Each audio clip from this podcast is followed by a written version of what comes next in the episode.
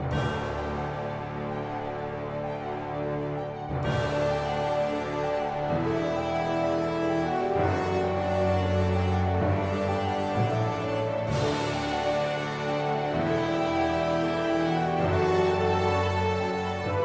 Welcome to the Extra Credits, a research for meaning in your favorite movies and shows. I'm Trey. And I'm Kelsi. Today we are reacting to the 95th Academy Awards nominations. Yeah. This is going to be part one of a three part Oscar series. We're going to have a massive predictions pod coming out in the next Yeah. month or so. Yeah. And then ultimately our reactions to the Oscar winners on March 12th. Yeah, and we'll also be doing an episode soon with our personal favorite movies of 2022, Yep. our own personal Oscars Mhm. with some really cool guests. So make sure to follow for that too. Yeah, today though is mostly going to be reactions and some light predictions. I think we Mhm. should probably talk about some snubs too Yeah. because where's Babylon? Aftersun, Park Chan Wook. I don't know about all these these snubs already that I'm that I'm seeing here. Yeah, and Woman King, I mean, Yeah. wait for that on Netflix. And is this how people feel about sports? I was like watching the nominations and it felt like there was a halftime show sort of, you know, with the the panelists uh, when I fired up Disney Plus. Yeah, But it felt like a Super Bowl. Yeah, Yeah. It was like they were doing stats or something. But okay, I'm ready. Let's start off by talking about best adapted screenplay. We have Top Gun Maverick, Mhm. Woman Talking, All Quiet on the Western Front, Living, and Glass Onion. So first things first, what the hell about Top Gun? Yeah, that's why I was laughing.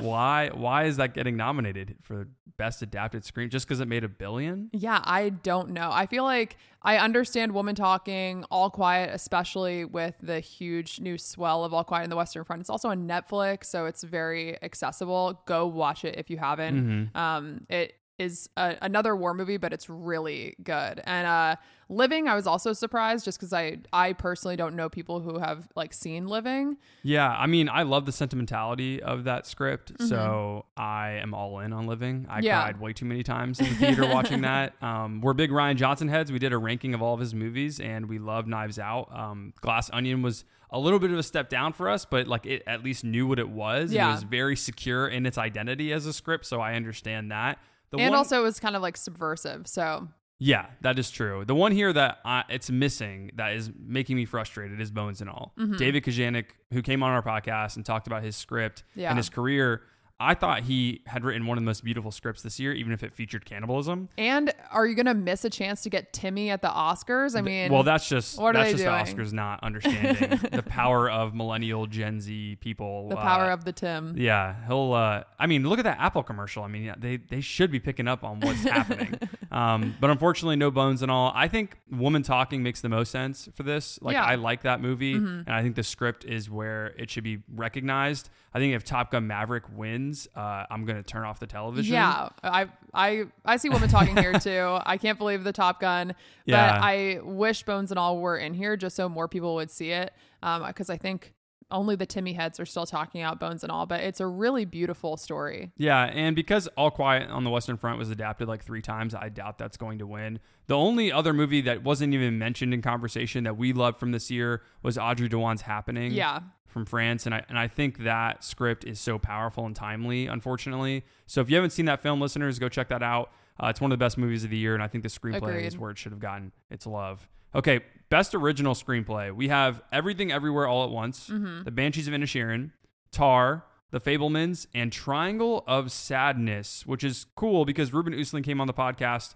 a few weeks ago. He talked about his career, Triangle of Sadness, and this is a very unique script. I think both me and Kelsi love the second act a lot. Yeah. And it feels like three movies in one. So Mhm. it is kind of a rare film. So I was surprised to see Östlund in director and best picture, not to step on it for Triangle of Sadness. But original screenplay does make sense to me for Triangle. Yeah, original screenplay made sense. It was very unique. I felt like maybe it was a nod to, especially in that first part of the movie, there were Yeah. Different pieces of like Force Majeure and, and his different movies that he's Gosling done. Park. Yeah, there, yeah. there are other movies that are inspirational to that film for sure. Yeah, I wasn't a super fan of the the third act, and you can go listen to our podcast about why. But Mhm. this makes sense here, and I think like something that could have been here. I'll let you talk about it since it's your favorite one? one? of your favorite movies of the year Oh, that could have gone in here um, instead of Fabelmans, I think, and Yeah. would make more sense to me. Uh, but the power of Spielberg is The power of. Spielberg is, great, but also I think in original screenplay, what I like here is there is a diversity of themes. So everything, everywhere, Banshees, Tar, Fabelmans, Triangle Mm-hmm. of Sadness, all talking about different things. And I think if you had Aftersun and Fabelmans, they would it would feel something would feel off. So I do like how there's a lot of diversity in the screenplays here. But obviously, Steven Spielberg's movie about Steven Spielberg and how he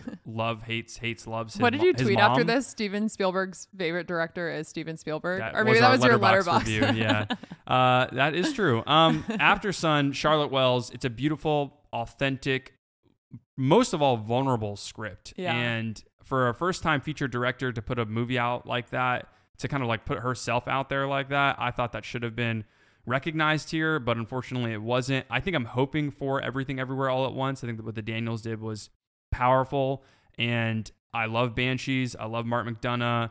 I'm cool with that too. I think the most uh, low key script here that people are probably gonna going to just maybe the power of Cate Blanchett will overpower the writing here from Todd Field, but Tar is mm-hmm. incredible. Yeah, and it's going to be streaming on Peacock. I think on January 27th, right? Yeah, very soon. Yeah, so days. hopefully that gets like a huge swell because it's so good. I think that's both of our like it's in our top five, right? Oh yeah, Yeah. I loved that movie, and I think that like everything, everywhere, Banshees and Tar, it will be interesting to see uh, since they were nominated in multiple categories, like what they win for, because I feel like they're gonna try to spread the love, but Mm-hmm. I could see like one kind of sweeping, maybe Banshees or Everything Everywhere. Yeah. Um, but Yeah. yeah. also just a, a quick thing about Spielberg because we were joking about Spielberg being his favorite director. Um, I, I thought The Fabelmans was good. You know, Mm-hmm. it's just that there there was like a huge sentimentality for Spielberg that we kind of go into in our Spielberg pod, um, and we also ranked all of his movies, which was No, a we ranked his top ten. We did not rank Oh, thirty-five yeah, sorry. films. Yeah, top ten, which is already a lot. What we were taking from all of his movies is what I meant. That was it one of the most such a long time to rewatch everything ever. it was like a three-hour podcast and you a, put in all the a scenes. yeah. 25-hour edit. It's a, I mean, it's a really great time. Plus, you get to hear like.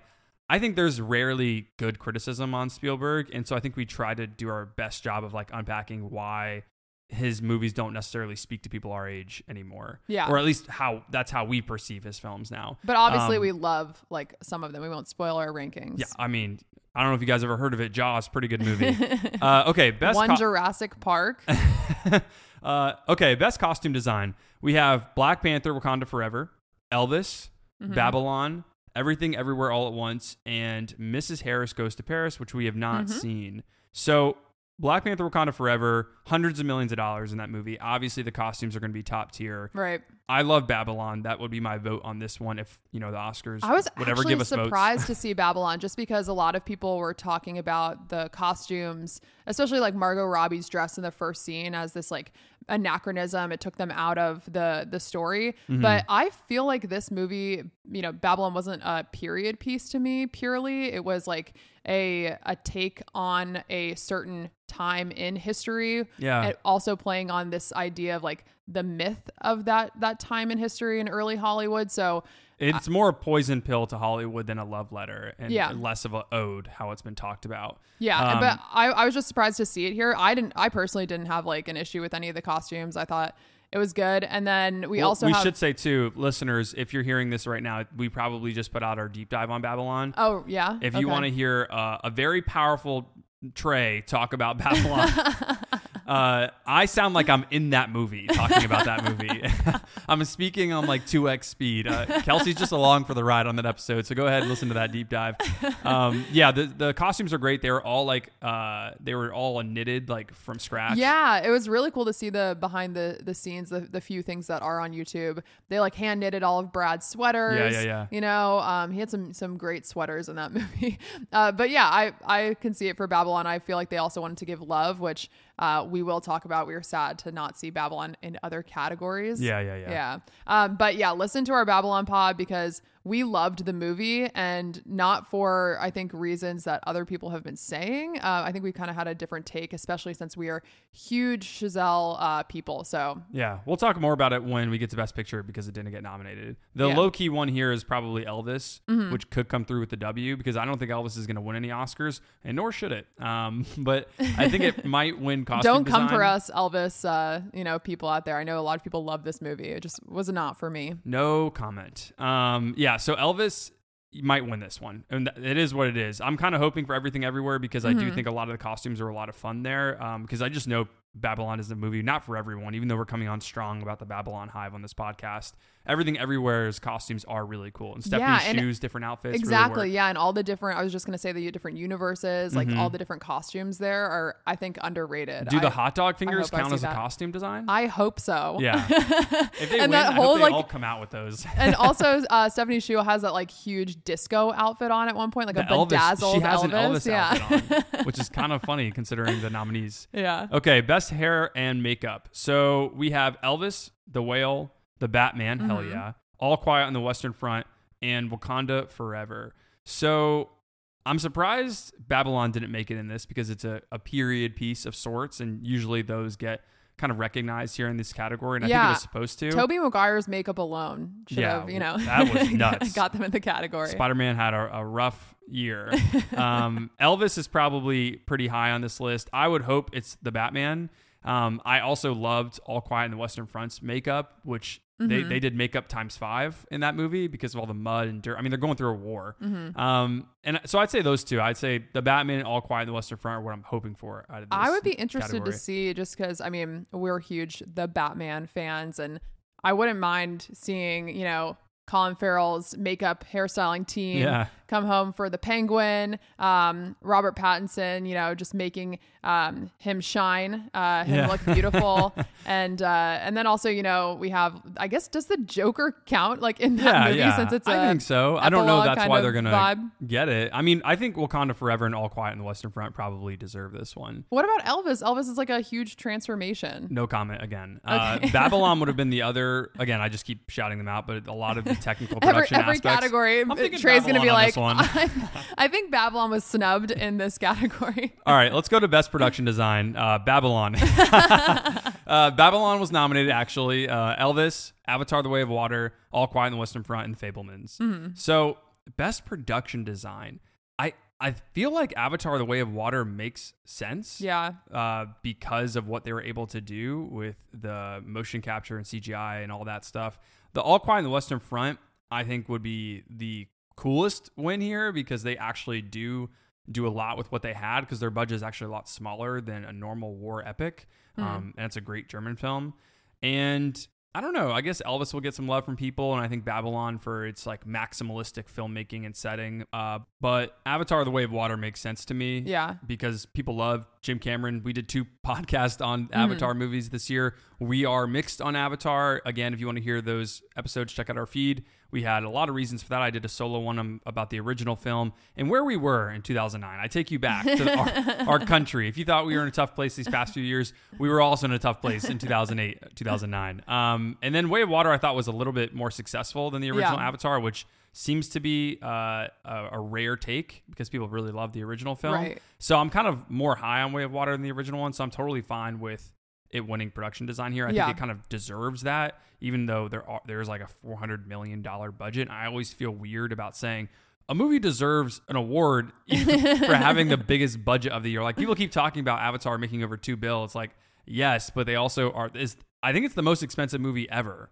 to make. So Yeah. that's you know I don't know how much we should be awarding these big budget films. I It would- mean- it would have been cool to see something like a 20 30 million dollar budget like everything everywhere Mm-hmm. actually do something incredible with what they had in their sets um, i especially love the set where stephanie hsu uh, gets uh, michelle yeoh to come into like her the white room the dungeon like area You mean like the everything bagel Yes. room? Yeah, okay. yeah, yeah. Like, the I was like, how did they shoot this? Where are they right now? So just stuff like that was really cool, and like the laundromat and how that was decorated too. So I like the production design on that movie, but ultimately, Avatar: The Way of Water, there's a lot of push, so I think that'll probably yeah, I win. think it's gonna come through too. Then we have best song. We have RRR, Wakanda Forever, Maverick, Tell It Like a Woman, and Everything Everywhere. I am not the best when it comes to music and films because I tend to not like like I pick up the sounds, but I don't actually pick up the the lyrics. So I don't I have all these sounds in my head from all these movies, so, but I'm not the best person to like give any kind of takes on these Yeah, movies. and we we have not seen RRR yet. It's a, another one on our watch list, but I know Naatu Naatu has like a, a huge push, and Yeah. so that seems likely. But also like I think it's on Netflix, so right? Yeah, I think Okay. so. And Yeah. but I also like, are they gonna pass up their chance to, you know, have is someone gonna perform? I don't know about the Oscar performances, but like Rihanna with "Lift Me Up" Yeah. uh, in Wakanda Forever, or Lady Gaga "Hold My Hand" in Top Gun Maverick. Mm-hmm. I don't know. I haven't seen Tell Like a Woman either. And Everything Everywhere, This Is a Life. I'm not sure if I remember, but again, I'm not the best person with songs. I'm assuming Wakanda Forever or Maverick are going to win based on the names. Um, but Mm-hmm. I feel like "Naatu Naatu" might win actually. I have. That's what I was gonna say. I have seen that song being played all over Twitter. I'm excited to watch because when Yeah. we do our top movies of the year, like I, that might make our top 25. All right, let's get to best sound. Top Gun Maverick, Avatar: The Way of Water, Elvis, All Quiet on the Western Front, and The Batman. the Batman. I'm pulling for All Quiet on the Western Front here. I thought it was a really immersive film in the way it used sound, and I also think Top Gun Maverick uh, will probably get a lot of love here. That might actually win for what it did with sound too, because those it, sound is really about how can you as an audience member be immersed into the screen, Yeah, uh, and those two films do that really well. I'm gonna go ahead and just pull for the Batman. Hell just just for the Batman. Yeah. okay. Best original score. Let's see. Babylon, The Fabelmans, Banshees, All Quiet on the Western Front, Everything Everywhere. Who cares about those last four? Babylon is actually easily going to win this. Justin Hurwitz, oh yeah, one of the best scores in years. I think it's locked. even if you hate the movie, even if you're like an elephant shit on me, like I don't understand what I'm watching. Is this movie an ode to cinema or is it does it hate Hollywood? Yeah. It is, I'm just totally out on three hours. Damien Chazelle, fake PTA, like trying to make this movie. If you're just like the biggest Damien Chazelle hater, you got to give love to Justin Hurwitz. Yeah. By the way, all those things I just said, I don't agree with any of them, Are and you're wrong. uh, but I think this is just an incredible score. It's a mo- It feels like an uh, another artistic experience in itself when you're Yeah. watching the movie. There yeah, are it layers has its to what you're own going kind through. of narrative. And I'll never have that feeling again until Babylon's like released in 10 years at the Alamo Drafthouse of being in the movie theater and feeling like a score is a drug because that is basically what Yeah, it's it Hurwitz is like does. thumping. Yeah, and it's very different from his other scores. He works, uh, if you don't know, with the Damien Chazelle right on all his movies. And Yeah. I think you know from Whiplash to La La La Land Land and and First Man. Man. Uh, there's there's always beautiful music, but I think something with Babylon that people have been critiquing is is like that it takes too much from La La Land, but they've talked really openly that they like to piece in things from their previous movies, and you can go listen to our Babylon pod because Mm-hmm. Another I- plug.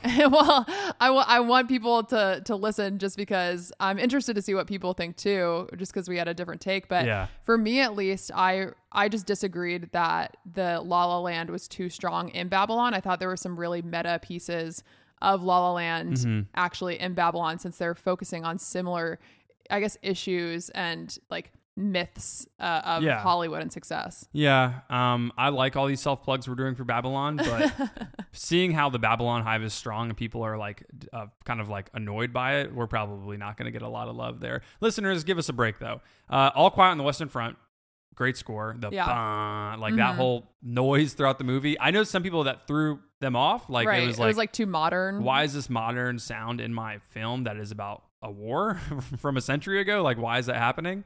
Uh, I loved it. I thought it was a great way to get people to care about a war film in a different way. It, it made it feel like the movie wasn't far away, and especially what's going on in the world around us today.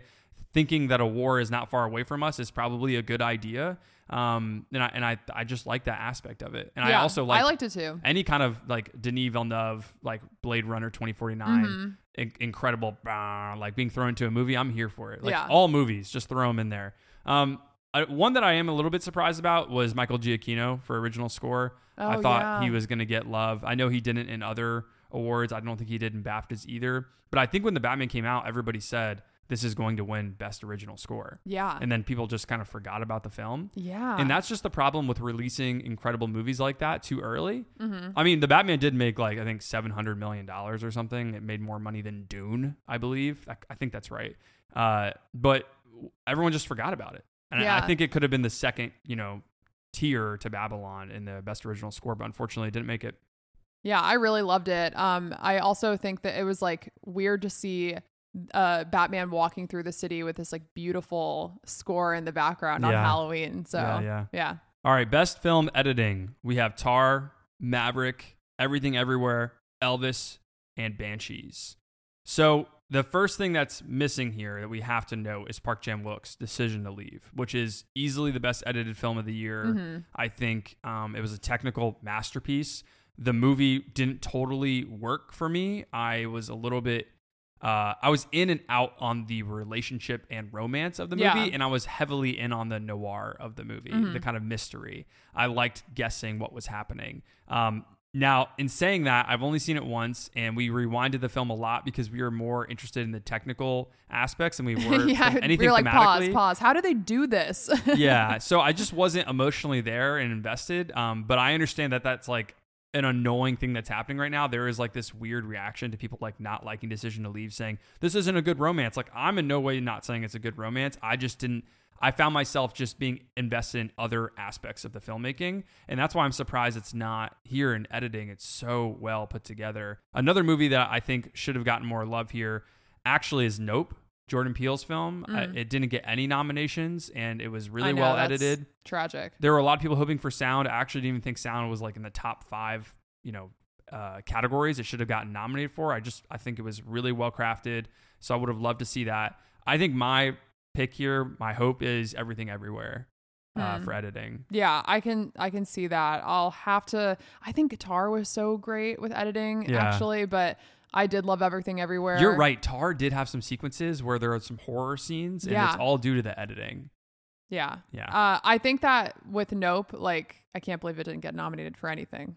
Yeah, we're gonna come back to that when we get to Best Picture because there's a few movies that Nope is obviously better than. Um, okay, Best Visual Effects. We have Avatar: The Way of Water, Top Gun: Maverick, All Quiet on the Western Front, The Batman, and Black Panther: Wakanda Forever.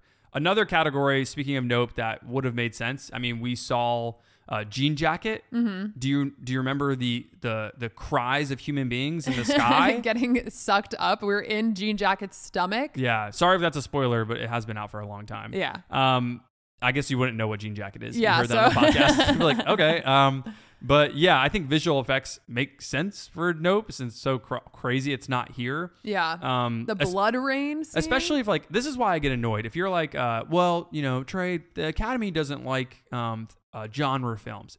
Avatar: The Way of Water was nominated like ten times. Yeah. Okay, you have Top Gun: Maverick being nominated. I'm going to count that as a genre film, and then Black Panther: Wakanda Forever. Both all three of those movies are are nominated for best visual effects.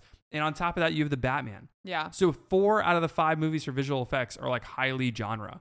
And to not have Nope here as the the interesting thriller horror film Mhm. is just so it's annoying, honestly. And I'm assuming Doctor Strange in the Multiverse is like right underneath those. Yeah. Uh, so I I don't know. I don't know what I want to win here. I think All Quiet in the Western Front was a a visual achievement.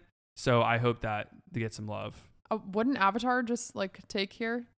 You're right. That's gonna win. yeah. Yeah. You're right. Sometimes I just overthink it because I'm looking at all these great movies, but like All Quiet on the Western Front was just something that really hit me when we were watching it the other week, and we watched it in our living room. Like again, if All Quiet on the Western Front was in a theater, I think it could run away with a lot of these awards. yeah. Best cinematography: All Quiet on the Western Front, Empire of Light, Roger Deakins.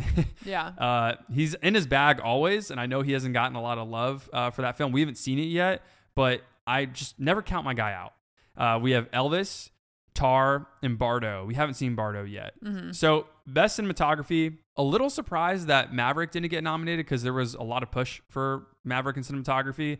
I'm really happy again that All Quiet on the Western Front is getting noticed for these technical achievements. Yeah, like you were saying, I mean, if we saw it in theaters, I think people there would be a, I guess, an earlier conversation about it. But because it's on Netflix, maybe you know that's why it's kind of sweeping in the nominations. Yeah, the only movie I'm a little bit surprised about here is Tar. Yeah, uh, mo mostly, and I haven't seen Bardo, but from what I understand, that's a little bit of an understated film and like what it's doing and more grounded. So I kind of get Elvis and I get All Quiet on the Western Front and I get Empire of Light because of Roger Deakins, but I'm a little surprised about Tar, but that's a good sign for Tar when it comes to Best Picture because if you have Academy voters voting in Tar for cinematography, then that's I think it's a good look. Mhm. Um, it is it is really well shot. Uh, I do want to say that it's just usually some of these movies that are more spectacle based just yeah, like bigger. yeah, Mhm. tend to get more love. Okay, best documentary feature. We haven't seen a few of these, um, or a lot of them. Yeah, They're still on this our is the only category. list. Yeah, so we have All the Beauty and the Bloodshed, All That Breathes, Fire of Love, Navalny, and A House Made of Splinters. The movies that didn't make it were Moon Age Daydream, Descendant, and The Territory on my watch list at least. Those are the ones that we're all gonna wa- we're gonna watch over the next month or so. Um, all the Beauty and the Bloodshed, I've heard from people I trust, is one of the best documentaries in years. Mm-hmm. I'm really excited to watch that movie. All That Breathes seems like it's very good too.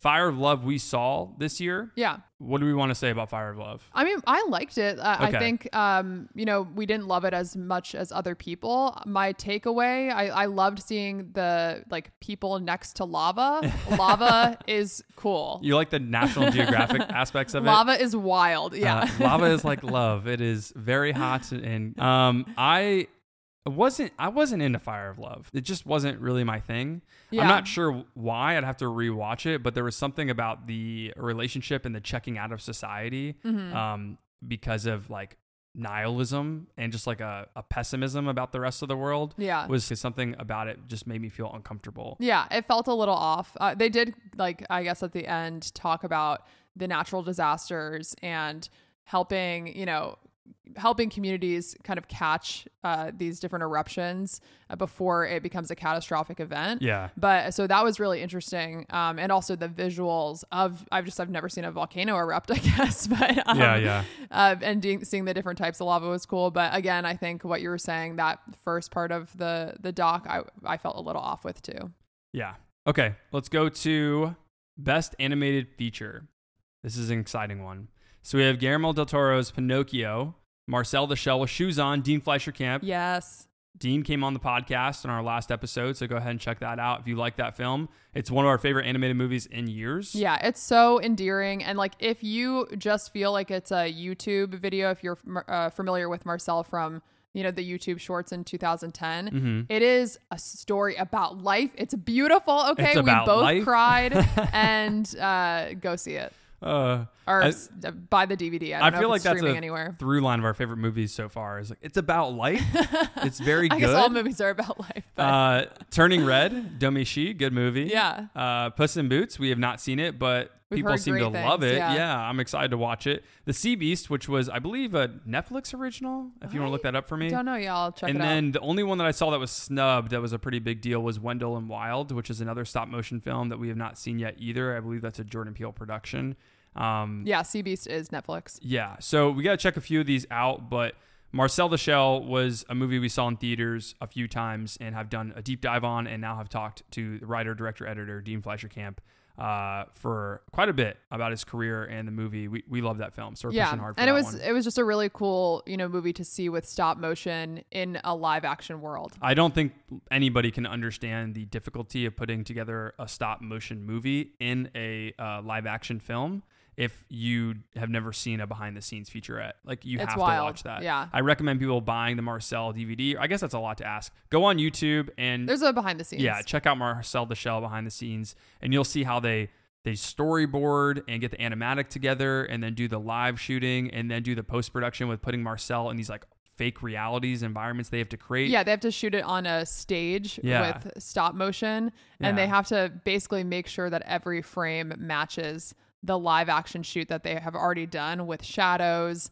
Mm-hmm. with uh, putting pins in the couch so that way when they jump on the couch it they can bounce Yeah. it's just crazy just little things you would think, what do they need to do that? And then you watch the movie and you're like, wow, this movie, uh, like hundreds of really dedicated, really yeah smart artists detail put a Yeah. lot of work into this. And I think So we, you already, I guess, know what we think. We we would love to see. so obviously we believe the Sea but, Beast yeah. should win animated feature. Um, okay, best international film. but we think Pinocchio is going to take it, right? uh, yes, Pinocchio will win. Um, I mean that's what everybody is saying. If Marcel wins, I mean we have like a Marcel the Shell dog toy. We have a Marcel the Shell like uh, like thing on our bookshelf. We have the DVD. the like A twenty four, yeah, yeah, we're, we've invested like I think we guy. own stock. So, uh, all right, best international film: All Quiet on the Western Front, Argentina 1985, which just dropped on Amazon Prime. We're gonna check that out. yeah, I'm excited. Close, which is in theaters right now.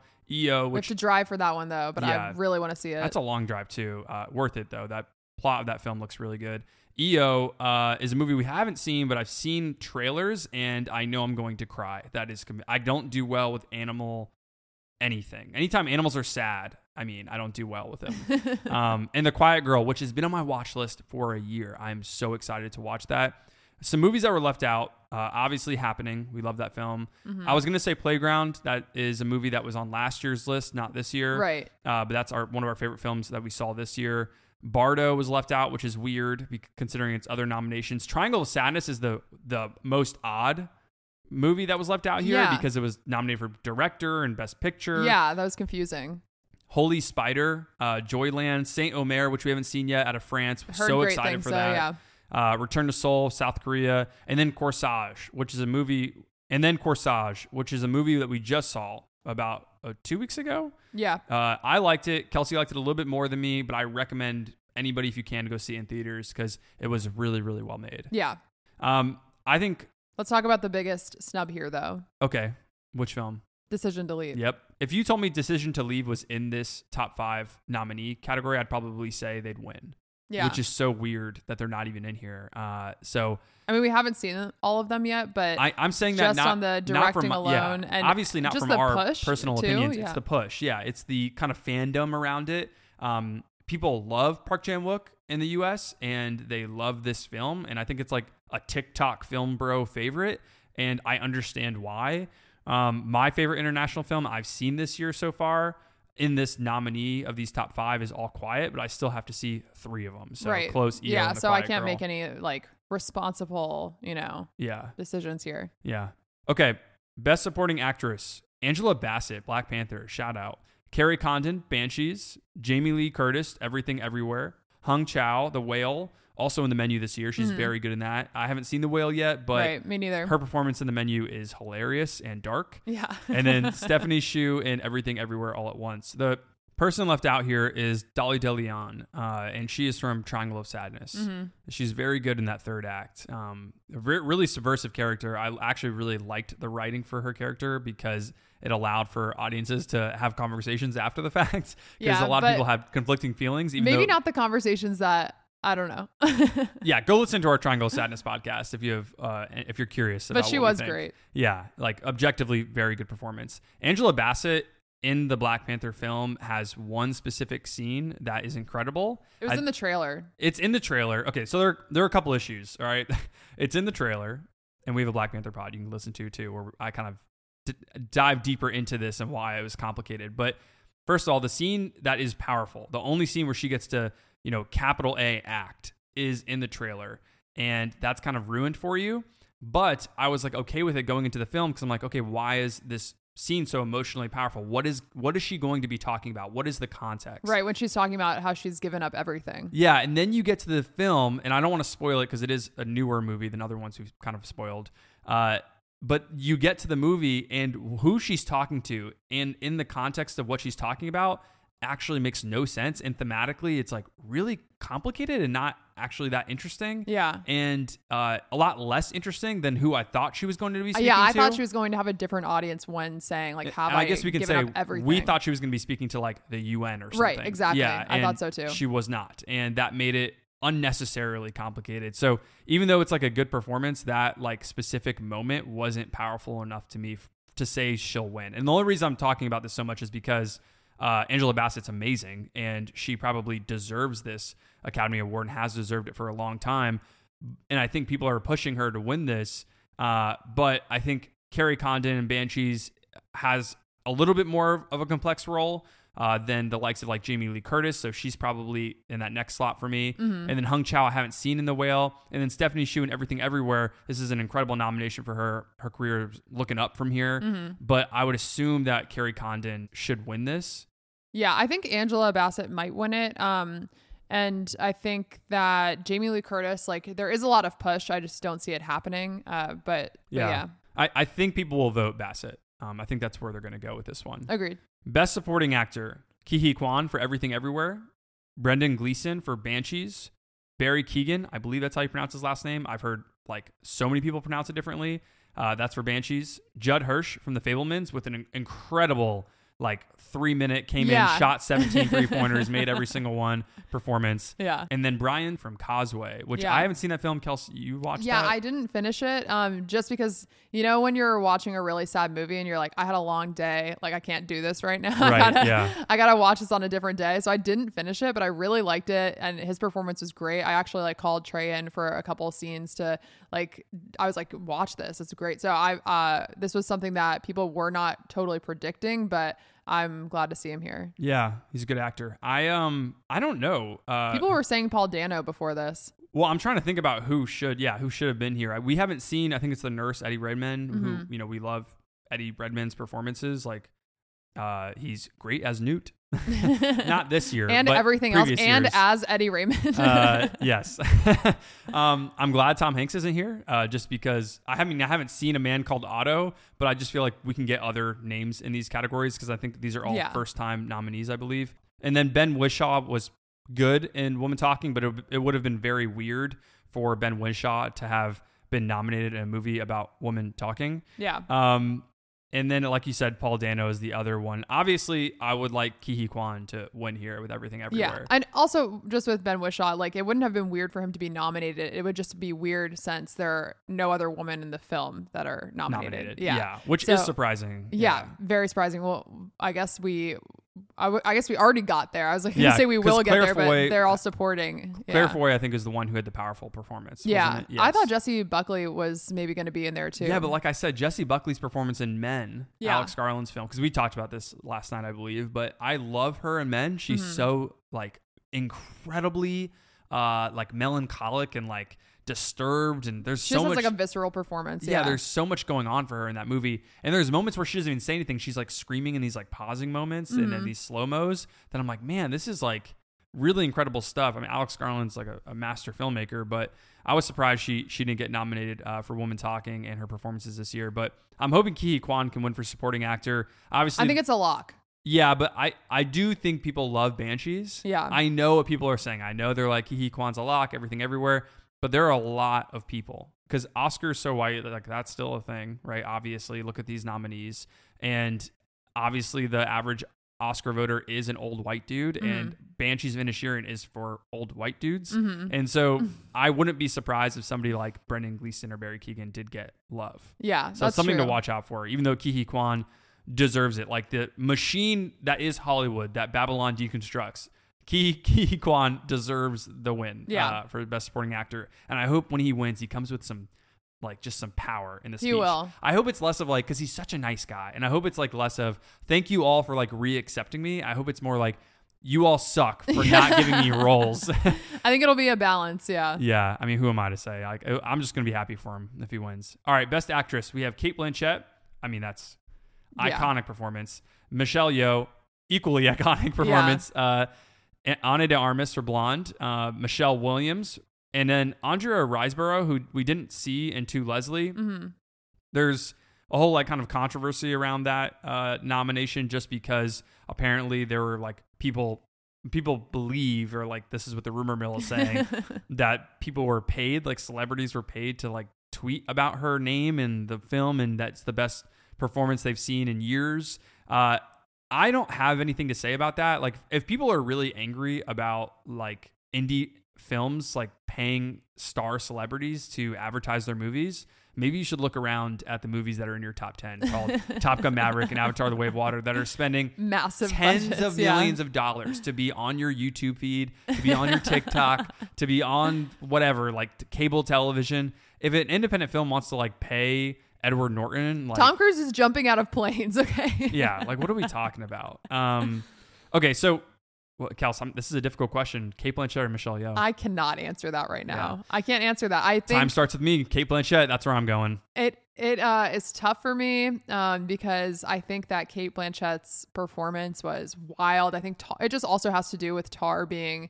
a really just like one of the most interesting movies of the year Yeah. and exciting movies, like very fresh and it felt like it was a daring movie. I mean, so did everything everywhere all at once and Mm-hmm. uh so but I felt like Cate Blanchett's role because it was kind of like harrowing and, and Yeah. haunting. I I gravitate towards that movie more. Do you know what I mean? For my Yeah, yeah. taste. So I love, and I love Cate Blanchett, obviously, but I do also have a lot of love for Michelle Yeoh, obviously, and uh, Everything Everywhere All at Once. I don't know. Okay, I guess We I'm just vamping at this point. We've also we've also seen everything everywhere all at once a few times, but haven't seen it in like six or seven months because Yeah. it came out so early in 2022. We're gonna have to watch it again for our ranking. I said I just said like two minutes ago that I'm picking Cate Blanchett to win here, but my personal pick, I would love to see Michelle Yeoh win because I cried in that movie a lot in her- mm-hmm. because of her performance. And when I watched Cate Blanchett, I was excited because I was seeing J.K. Simmons get to play like Fletcher again, yeah, but this time with Cate Blanchett bring her own like sensibilities to the role. right. But it's basically the same character. It's the downfall of like this villain, except the movie is about Fletcher. Like we've seen it before, kind of. Yeah, I mean, obviously not seen Tar before, but we've seen that that type of performance before. Where you're right, like Michelle Yeoh had me crying, like thinking she was a rock, like later Well, on in here- this. You know, like I was so connected to her character. Well, here's the here's the reason I don't think she should win over Michelle Yeoh personally is because Lydia Tar is more memorable than Cate Blanchett's performance, like the character of Lydia Tar. And I think that I I believe that. But Michelle Yeoh's performance and everything everywhere all at once. I think that Lydia Tar would agree with with that take too. she would 100% agree with that. If she was on this podcast, we would have to let her cook for a while. um, she'd be a great podcaster. Uh, she would get a lot of one stars, especially from this guy. uh, but Michelle Yeoh is, I mean, just she she just gets me in that movie. Yeah. I, I'm already like I'm feeling it. Like I'm like I want to watch everything everywhere. You're right. I'm already feeling emotional when Yeah, you're saying it. Yeah, So she was captivating. Okay, best actor Brendan Fraser, which we just learned is Fraser, but we've been saying Fraser for Right. our whole lives. since our mummy Yeah. days, you know. Yes, the mummy. Shout out to Rachel Weisz heads out Mhm. there. Uh, so people seem to love Brendan Fraser's performance in The Whale. Again, we haven't seen the film, so I'm just going to assume that he he'll win. The next nominees are Austin Butler. I'm not going to do an Elvis voice, but you it- thought like, about it. You, yeah, you I did. I do almost did it. Yeah. Um, I may or may not have done an Austin Butler voice on. Was it the Babylon Pod? I forget which it was, pod it was. one of the most recent episodes. Oh no, it was The Last of Us because yes, episode two. Yeah, you were like, uh, you know, Tess is playing Mama. yeah, Mama. Okay. Uh, no. I, I know it's become like a thing and annoying for people to make fun of Austin Butler's voice, but just to tell listeners who have not listened to our Last of Us episodes, who have not l- listened to us talk about Austin Butler, that dude is Disney corny in our generation. we We're- grew up with him. We're 28 you know. years old. If you have any thought, if you're older than 28 and are angry that we're making fun of Austin Butler, you don't know what you're talking about. We've just gone through a different life. That dude was, uh, he was something on the Disney Channel, um, and he did not sound like that. All right, um, Colin Farrell, I could see Colin Farrell. I mean, I haven't seen The Whale again, but Colin Farrell, you know, the just whale. coming out with. Yeah, I'm saying because you said Brendan Fraser Oh, is like a lot of people are saying Oh, know, his see, performance is going to win. Yeah. But I could also see Colin Farrell because he did the Penguin this year. All right, Mhm, mhm. um, you know, Banshees, 13 Lives. and I I loved his performance. I'm surprised you didn't note your favorite movie of the, the films he did this year, After Yang. Oh yes, He did four movies, Yeah, guys. Four wild. movies during the pandemic. Colin Farrell was like, "I am immune. I am acting this whole time." go Uh, see After Yang if you haven't too. incredible Kogonada film. The other nominees were Bill Nighy in Living, which uh, again, Mm-hmm. I was surprised. I mean, listeners probably know this already, but I cry a lot in movies, and my guy got me a lot. Kelsi called it an About Time sequel, and I think that is uh, I called it an About Time prequel. prequel. I'm sorry, Yeah. prequel, uh, and I think that's right.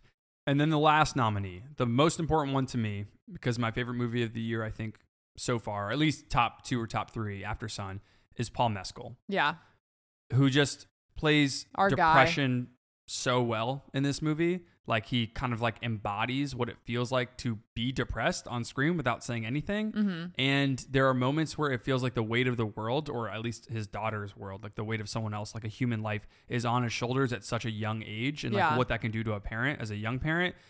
He just embodied that idea of a young parent better than I could have ever imagined uh, an actor in their 20s do. But Paul Mescal is like a 26 year old yeah, playing somebody older than him. I think the character's older than him. He just turned 30 or something in the movie. Um, and he's playing someone older than him, and he's acting like he's aged 15 years throughout the two hour film. Mhm. Um, so it is, it's just an incredibly tragic character, cr- incredibly tragic movie. yeah, and it's a really beautiful, quiet performance. And yeah, I, I mean, I love this movie too. Um, but also Paul Mescal, like just big things in front of him. I feel like maybe Gladiator a, 2. a lot of people. Oh yeah, I totally Yeah. forgot about that. Um, It's our new Ethan Hawke, really. Yeah. That's like who Paul Mescal is. a lot of people are on you know the the Timmy um, train. including this podcast. Just yes, to be clear, we've we done love it. Timmy. We've done a Timothée Chalamet ranking of all of his movies. Big but I don't Chalamet think uh, people have have seen Paul Mescal as much. Maybe no. right? I mean, maybe they've seen Normal People on Hulu. maybe Yeah. though. But I feel like not that many people. Yeah, no, I think you're right. I think he's he's on the uh he's coming up. Yeah. You know, people are going to see I'm him. excited for him. He's also going to be starring in a Richard Linklater film soon, so I just big things for our guy. Um some people missing here are Tom Cruise, which people were assuming might get nominated. I yeah, never were they like he, he, just won't come, so we're not going to nominate him? He, I, ju- I honestly don't think he would have came. Yeah. I don't think he would have, and he would have used a honestly pretty good reason, which was that he's probably shooting Mission Impossible 13, uh, and so that would be the reason. Hugh Jackman for The Son, people thought might get nominated, even though that film uh, had a lot of there was a lot of criticism about that movie. I've seen not it seen yet. it. Yeah, And then Felix Kammerer, who is the main performer in All Quiet on the Western Front, he was incredible. Um, Yeah.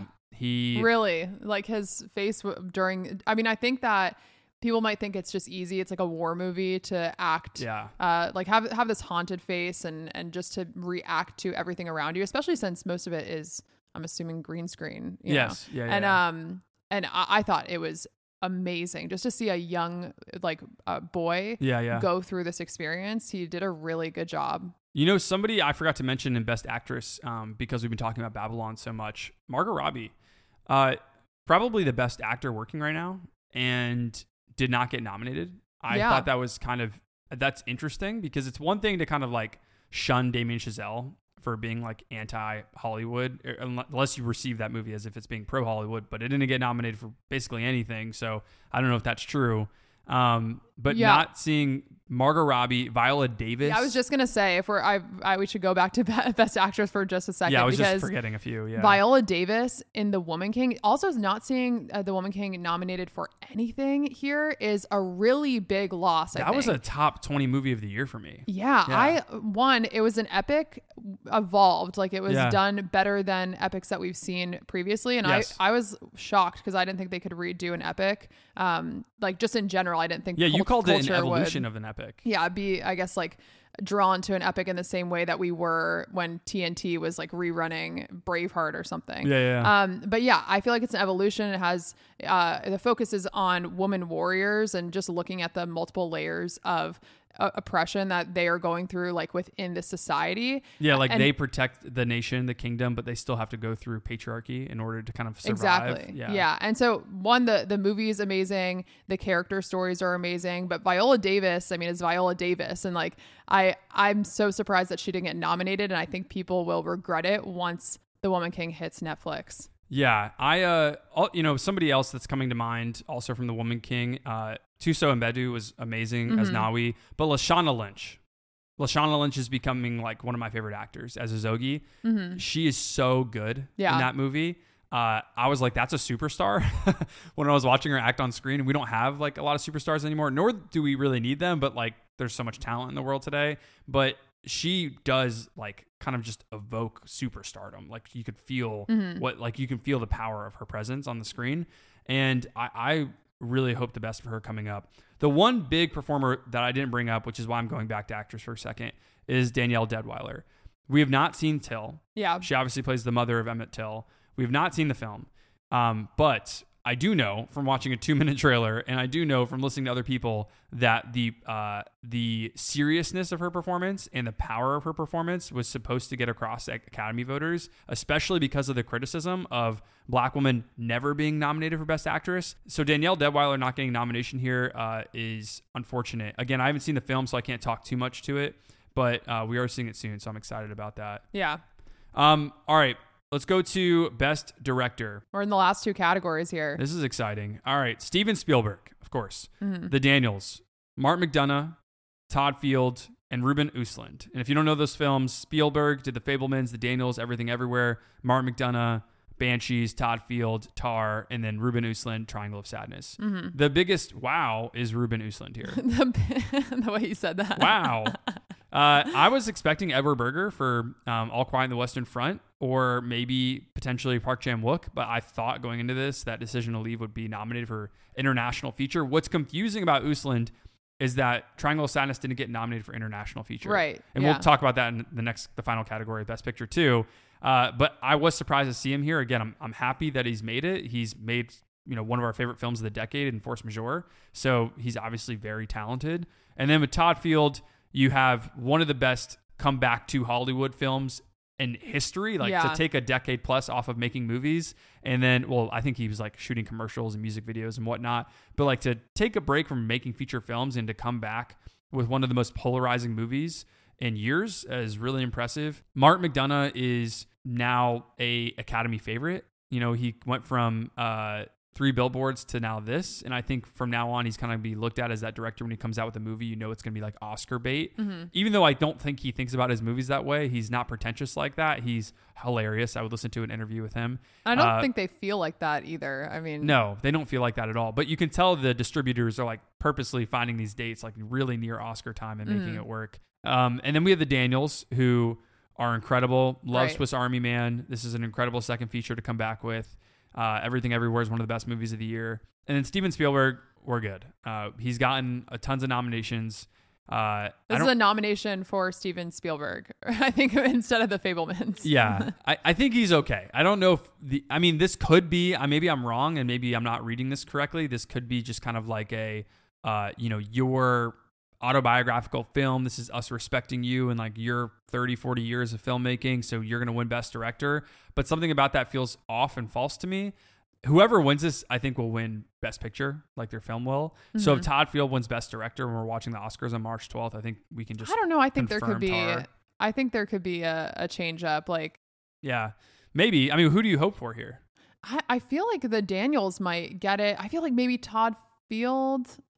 I don't know. I I- like my mind mean, is going in a couple two. of different Yeah. places because of what people feel like. Uh, you know, directors deserve like a Spielberg. Uh, I feel like the nomination was kind of like the award there. Yeah, yeah, yeah. Uh, but who knows? And then Todd Field, I feel like if people do see Tar and it's about to stream, like Mhm. that might be something that people really recognize just the achievement that Tar is. Yeah. So I, I definitely like hope for Todd Field, but uh, I think the Daniels also like everyone loves the Daniels. They're awesome. Everything everywhere is so different. It's feels like a, a sort of genre movie, but not. It just really is a different movie. And so I feel like they could give props uh, to the Daniels. But Ruben Östlund surprised me, and I feel like the the biggest thing I know you already said it, but Park Chan Wook not being here, um, Yeah. feels uh, sad. Yeah, and Sarah Polley for Woman Talking, Mhm. um, because that was a good movie. And Charlotte Wells and Damien Chazelle are, are like my two favorite directors this year. So obviously that's annoying.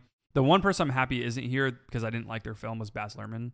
Mhm. Uh, no offense. yeah, but we just Baz aren't it's into just- his directing style in general, so Yeah, yeah, yeah, yeah. it's not I my mean, speed. Yeah, that's the kind of maximalist filmmaking where I'm like, I'm good. Yeah. Yeah, it's two different. I love types. yeah, I love how people are like talking well, they're talking about maximalist filmmaking for Chazelle's Babylon in a positive way a lot of times. Uh, but no, not on this one. Okay. not on Babylon. in interviews, which Yeah. makes sense. Um, Um, but I guess you are right. But I feel like if you love Elvis but don't love Babylon, Again- as far as the filmmaking purely, it, it's kind of confusing. old, old white men vote for the Academy, and so therefore Elvis makes sense. I mean, they, they've gotten a lot of nominations for that reason. All right, guys, we're here. We're here. Best. Picture.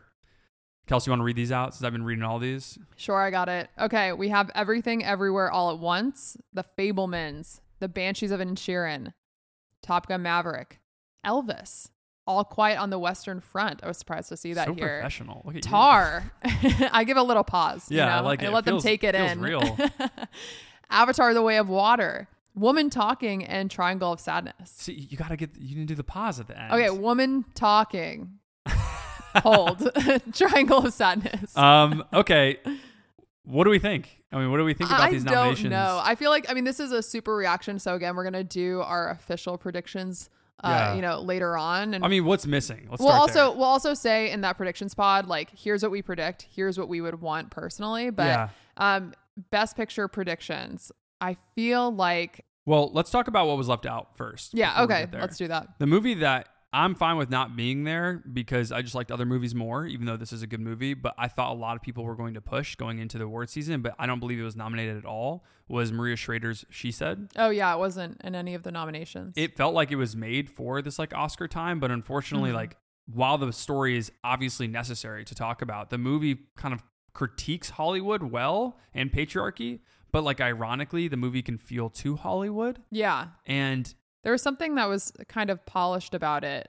Yeah, it felt a little too safe. Yeah. And unfortunately, this is a rare situation where the tragedy of the real life events kind of outweigh uh, anything the movie can really do. Yeah, Uh, so the movie just didn't fully work for those reasons. But I'm still surprised not to see it here or nominated at all Yeah. any of these. uh, and also I think because the story you're right is so recent, um, it it doesn't have the same effect as something like Spotlight. I Yeah. mean, even though the issues of Spotlight are still recent, Yeah, I, yeah. I think just the the story is a, a really tough thing to to tell through the journalist's eyes and then also have the effect where I think it got to at the end of the movie, Mm-hmm. um, but I wanted that more at the beginning of the movie with the the survivor stories. Agreed. I also thought people were going to push The Whale, um, Darren Aronofsky's latest film. Again, we've not seen it.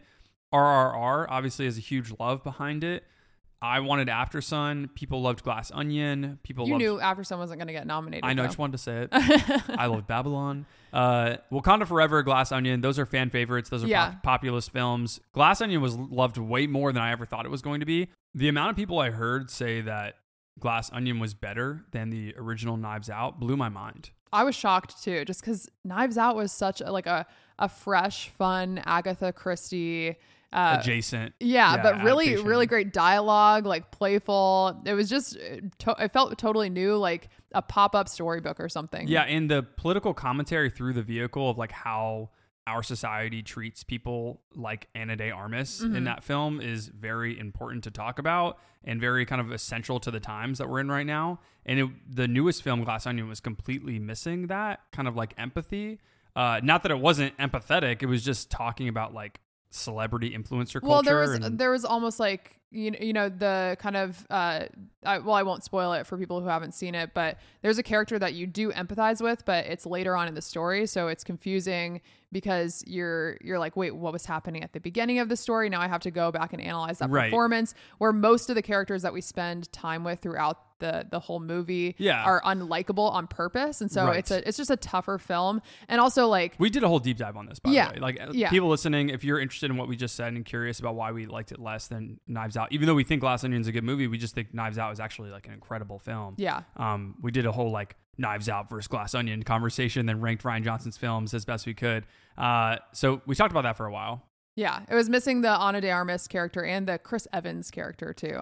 Yeah, the cast of the For first me. Knives Out is just phenomenal. Yeah. Um, okay, The Whale, Babylon, RRR, Black Panther Wakanda Forever, Glass Onion, A Knives Out Mystery. She said, and Aftersun of the movies I wrote down for missing Best Picture based on like what I guess people were assuming were going to get nominated. Mm-hmm. But these films that got nominated, the ones I just don't see it possible winning, I don't think it's possible for Elvis.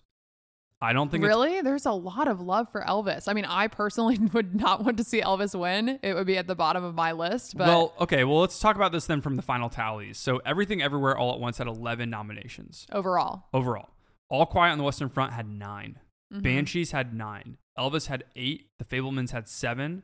Top Gun Maverick had six. Wakanda Forever had five, which is a lot. And Tar had five. Mhm. So based on that, you're not wrong. Elvis is like four, uh, fourth on that tally because they have eight nominations, which is pretty high. And Tar only has five, but something about what Tar got nominated in, like in director and screenplay, tells me that there are like powerful votes happening. Yeah. They might not have had all the technical stuff like Elvis did or, you know, production, and hair and makeup, but Tar really had the ones that matter to me. Um, Baz Luhrmann not getting nominated for director matters. So I'm just going to say that Tar, or sorry, I'm just going to say that Elvis does not get nominated or does not win. I don't think it Mhm. has a chance. Uh, so I'll say Elvis doesn't have a chance. I don't think Woman Talking has a chance. I don't think Triangle of Sadness has a chance. I don't think Avatar: The Way of Water has a chance, and I don't think Top Gun Maverick has a chance. Mhm. So the top five for me are n- not in any order. Everything, Everywhere, All at Once, The Fabelmans, The Banshees of Inisherin, All Quiet on the Western Front, and Tar. Okay, interesting. Those are the five I think have a chance. And then maybe at six, you could tell me that Top Gun Maverick and Triangle of Sadness, just because the international feature that is getting a lot of love because of Ruben Östlund right now. Uh, it's possible that people just love eating the rich stories. Right. I guess is what you could call a Triangle of Sadness. Even yeah, though I the think it's menu was really things. popular this year. too, Yeah, for so that. that's possible, and obviously the love for Tom Cruise and Top Gun Maverick, uh, making over a billion five or whatever it made this year. Um, yeah, it's going to be on this list. But I, huge feel run. like but it didn't do any press, so I don't know if that's really going to go that far. So I think those those five are the five. Yeah, I feel like Banshees has a you know a, a club that feels like they're a club, Yes. but it's bigger than than we might think. Um, They've done a huge I press feel for it too. like I'm a part of the Banshees club, uh, but also Tar. Like I I I'm pulling for Tar. I could also really Tar see everything is- everywhere all at I, once. I think Tar is this year's Parasite. Like where if Tar won, people would freak out. yeah. Yeah. I mean, Yeah. obviously, nothing will be this year's Parasite because that was a huge deal. And that movie, um, honestly, is a little bit like provocative and transgressive in the ways I thought Tar was this year. So maybe it is kind of similar, but I don't think there was as much support for Parasite that there is for Tar this year. Like there are Lydia Lydia Tar stands out there, like it's a thing. Um, and Oh, you mean like the divisive reactions to the movie? no, I mean there's a huge fandom around the movie. It's Oh, very oh, powerful. I see. The performance, Yeah, yeah, the- yeah. yeah. And Parasite didn't really. I don't. See, I don't remember it having that kind of movement. So Tar does have the fans to kind of push it. So I wouldn't be too surprised. But I think out of those five, it would surprise me the most because Steven Spielberg, people love him. The Fabelmans. I don't see the Fabelmans winning though. I think it has a better chance than Tar. So this is this is where I see it right now. Even though this is our reaction. I feel like we might be fly. surprised with All Quiet. You think so? I mean, I don't think that's actually gonna. Ha- I People feel like everything, films, everywhere, yeah. all at once is kind of where I'm going here. Um, it has 11 nominations overall, and also just the the cast, uh, the like the Daniels. It has so many great things going for it. It's a genre movie, but not. But let's let's just do our top five, Okay. like what we what we feel like are going to be in this. I know you already kind of talked about it, but to finish off, Okay. So at five, I have Tar. going from least likely. Yeah, I'm not a most psycho. likely? I'm not a psycho. Okay. Least likely to most likely. Okay, five I like to, to one. start at the top. I'm a normal person. okay. Uh, five, I'm going Tar. This is what I think is going to happen, not what Okay. I want. Five. I'm Tar. Four, All Quiet in the Western Front. Three, The Fabelmans. Two, The Banshees of Inisherin. And number one, Everything Everywhere All at Once. I think that'll win. Interesting. Okay. I feel like I could see Banshees. If we'll really have to see how Tar does and like the the kind of push that we see once it comes on streaming. I so mean, we're talking to Todd Field's agents right now. He might come on the pod. I'd love that because that's our that out of these five, I think that might be the one I want to win the most. yeah, I mean, uh, I would love to see Tar. I, I think that is my my one up there. I I do think like for my my five that I think are in there, I agree with most of yours, except I I do think that there is a, a push for Banshees. Yes. Yeah. Mm, I don't Yeah, know. Mark McDonagh's great. Uh, the Fabelmans, uh, no comment. All Quiet in the Western Front would be really interesting if it won. I think that would hopefully, it- honestly, if All Quiet in the Western Front won, I hope Netflix would do something to bring to theaters. I know it's not a normal thing, but I be was so cool. I was gonna say that too. I was Yeah. wondering if they would do like a retroactive theater. if you they know, did that now, like right now, Yeah. Not that it would matter because votes are. In, that just happened with another movie. It like came back to theaters. They should do that. Yeah, well, I would love that. So Yeah. that would be cool. They should do that. I mean, they brought White Noise to theaters. I know that movie cost a ton of money, and that was Mhm. actually, I think that was actually made by Netflix. I believe I could be getting this wrong. And All Quiet was just like distributed on its platform. Oh, okay. Um, so that's a little bit different. But it would be really cool if whoever produced that film and got it together in finances would send it to us in theaters. Yeah. I would love to see it on a big screen. Um, but even though I want Tar to win, if you tell me Everything Everywhere wins right now, I have like faith again in the Oscars. It's like restored because that means we're going to get weird fucking movies in the future. and that's all the Academy needs is not to be like pretentious and let genre films in, even though Everything Everywhere gets to be genre and not at the same time, which is Mhm. it's everything everywhere all at once. So it's amazing in that way. Um, and I think thematically, it's probably the most uh, universal movie, and I think it can bring in the most people. Yeah, it feels I- well, like a family I think film, that- even though there's weird shit going on in it. I think you're right. Yeah, it is. It has a very universal theme, but also I think a war movie is something that almost anyone in the Oscars voting Yeah. will say like, "Oh, I loved All Quiet on the Western Front." My only thing about All Quiet, even like there, I, there are some older people who might uh, not be into the you know weirdness of everything everywhere all at once, or may not like get the humor as right, much. right. Yeah, well, my only thing about All Quiet in the Western Front is that it's been made like three times. There was a movie in the 30s and the 70s, and now Yeah, yeah. No, I'm just so- saying like how I'm assuming how maybe like older voters might react to something. Yeah, no, I think you're right. That's why I have it in my top five. Any are there any movies that I left out of the top five that you think have have a chance? No, I don't think so. You don't think Triangle of Sadness? No, I think like again with this one, its nomination was the award. Even though I understand there is like a big push for it, I just like can't see it. I don't know. Ruben Östlund got nominated for director and they got screenplay. That mm-hmm. that is a pretty big deal. If there was a cool Oscars, we would have best scene of the year, and Triangle of Sadness would definitely be up there in best scenes of the year when you have Woody Harrelson and the other man, the kind of like capitalist and communist argument that's happening on the yacht. Maybe we should, you know, when we're doing our own personal uh, Oh. predictions, we can make our own Oscar. That's a good category. idea. I think there should be best scene, like best intro to a movie, best ensemble. Like they should add those things. I think that'd be such a good idea. Yeah, that'd be fun. Okay, if we left out any like snubs, um, which I'm sure we did, Yeah. uh, we'll come back to them when we think about them uh, in our in our next Oscar pod. But that was fun. I really Yeah. did feel like I was like, this is what sports fans feel like Yeah, yeah. uh, when I was watching the nominations get dropped. Yeah, it was a ton of fun. They made a Megan joke while they were airing. Um, nice. and uh, like I was like, I hope Megan doesn't come out. Uh, Allison Williams? yeah. Yeah, yeah, yeah. yeah, and uh, Did Megan come out? no, no, but I thought they were making a like a making a bit and that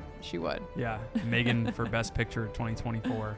Okay, this was the Oscars reaction to 2023. This is part one of our three part Oscar series. If you like what you hear, go ahead and follow the podcast. Give us five stars if you don't mind on your podcast platform, Spotify, Apple. Leave us a review if you like what you hear. Send us a message on social. Follow us in the description about what you think should win Best Picture. I'm interested to see what you think. Me too. I hope you all say Babylon, even though it wasn't nominated. Uh, You're making us seem like such Babylon bros. We're not film bros. Uh, I am a Babylon bro. I don't care. Uh, uh, we are ending this podcast with Babylon music, so enjoy. no. This has been Trey. Peace. Bye.